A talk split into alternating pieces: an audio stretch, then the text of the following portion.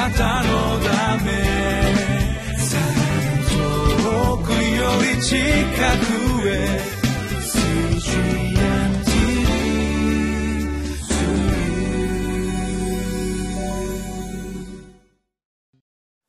こんにちは。リビングライフの時間です。私は日本キリスト教団大阪のぞみ教会の牧師の石井和則と申します。よろしくお願いいたします。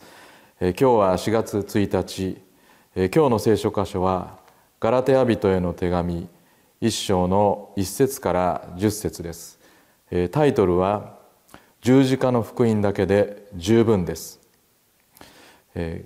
日も神様がくださった御言葉を共に味わい黙想したいと思います。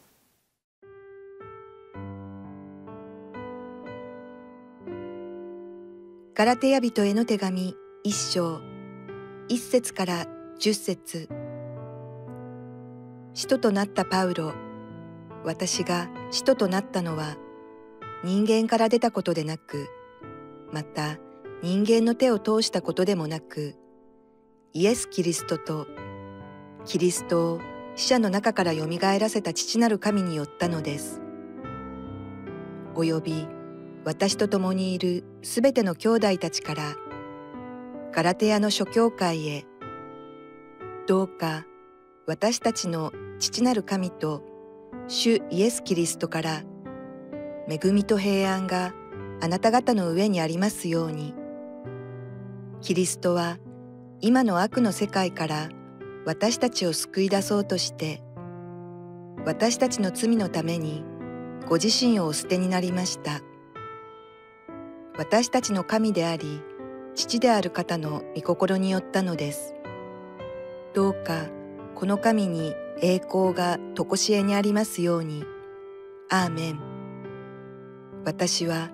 キリストの恵みをもってあなた方を召してくださったその方を。あなた方がそんなにも急に見捨てて他の福音に移っていくのに驚いています。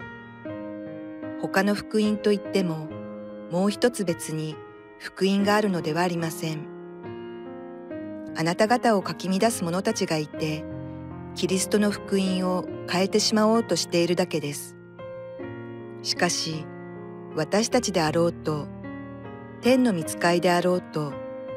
もし私たちが述べ伝えた福音に反することをあなた方に述べ伝えるならそのものは呪われるべきです。私たちが前に言ったように今もう一度私は言いますもし誰かがあなた方の受けた福音に反することをあなた方に述べ伝えているなら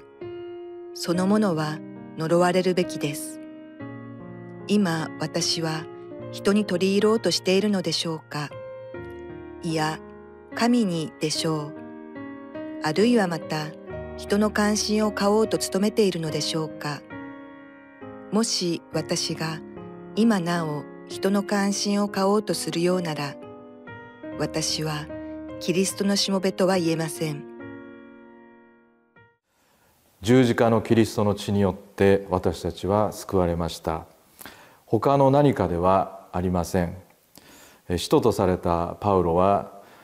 ただ神の恵みのみによって使徒とされたというところに常に立ちました。パウロのですね性格の良さとかパウロの能力とか家柄とか血筋とかですねそういったものとは全く関係ありません。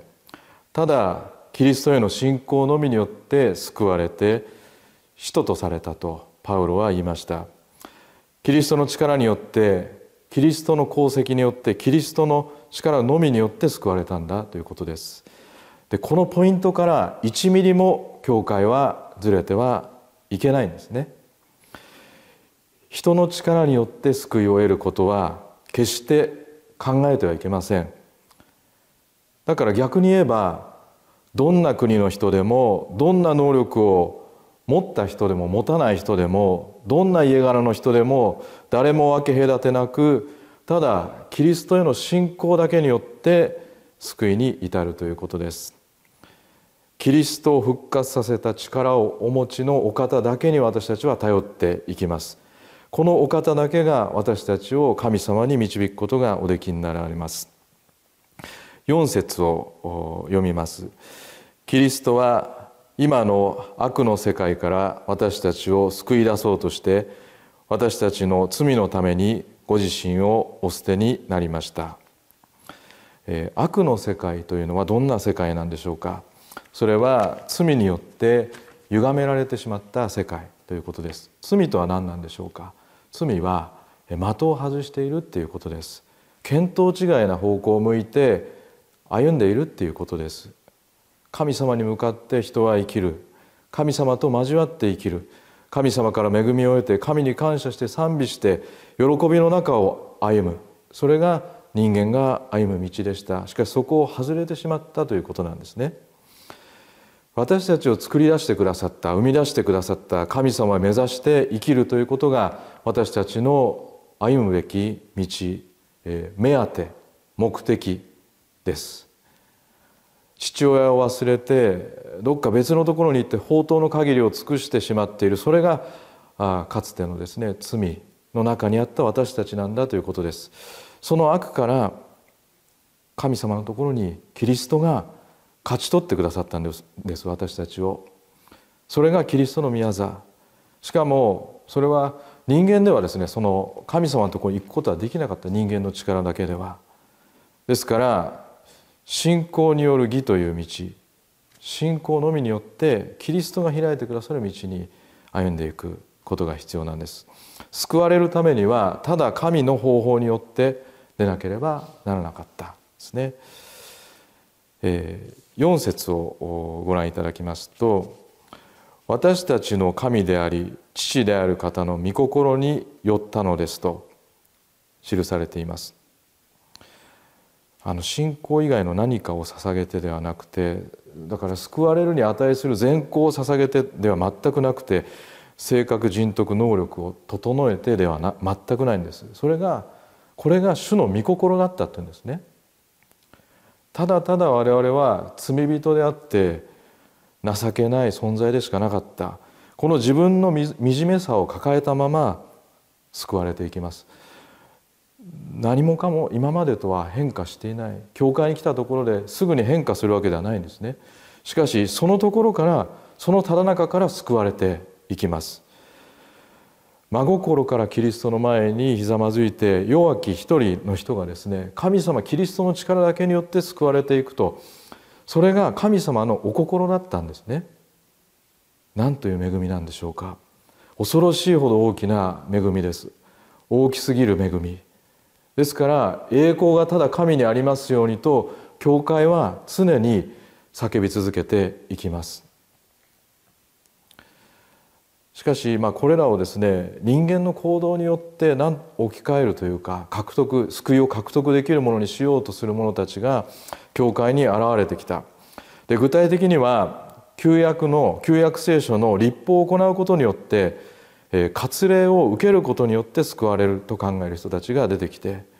でその人たちに教会が先導されて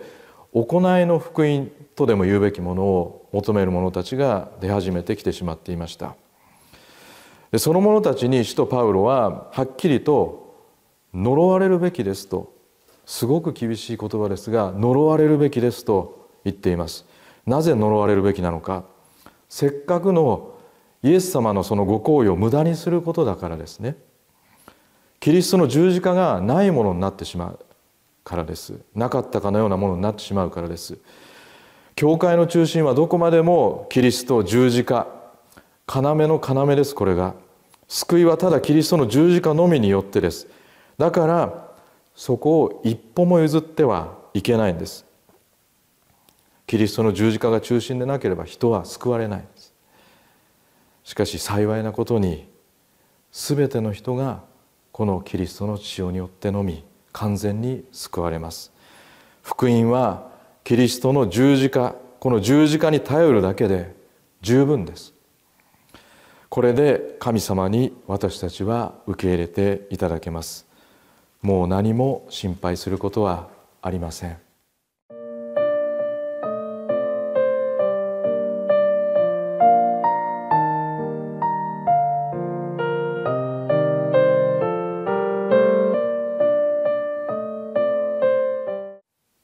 十字架の血潮の功績だけで神様に迎え入れられて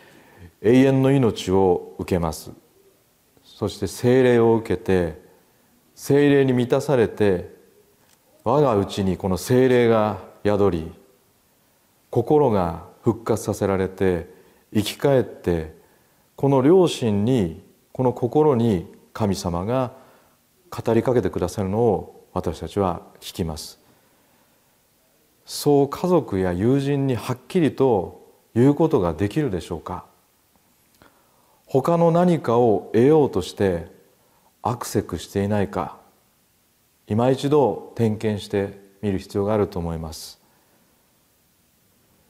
世がですねメディアが、まあ、いろんなものが私たちに十字架以外の何かをゲットすれば幸せになることができるよと言ってきます。財を得れば能力が磨かれれば仕事がうまくいけば楽しんでバカンスを過ごせば幸せになれるよと言ってきます。しかし私たちは実はこの幸いの幸いをすでに得ています。最も必要なものキリストをすでに得ています。このキリストを通して私たちの心の内に精霊が注がれてきます。でこのことだけで私たちは満足なんです。では一言お祈りをいたします。天の主なる神様あなたのご栄光を賛美いたします。主よキリストの十字架の血潮によって清められこの清められた私たちのこの内側にキリストの霊が精霊が注がれそしてその私たちのその内側で神様の御業が起こりそして私たちが出て行って福音を述べ伝えてあらゆる民に対してこの手を置いて祈りまた共にキリストのそのしもべとして生きる道を主をどうぞ開いてください。私をこの今メッセージを聞いておられる方々皆さんがそのキリストの血潮によって清められてその清めを受けて神様の道からに満たされて満ち満ちて喜びの中を歩んでいくことが許されるようにどうぞ導きをお願いいたします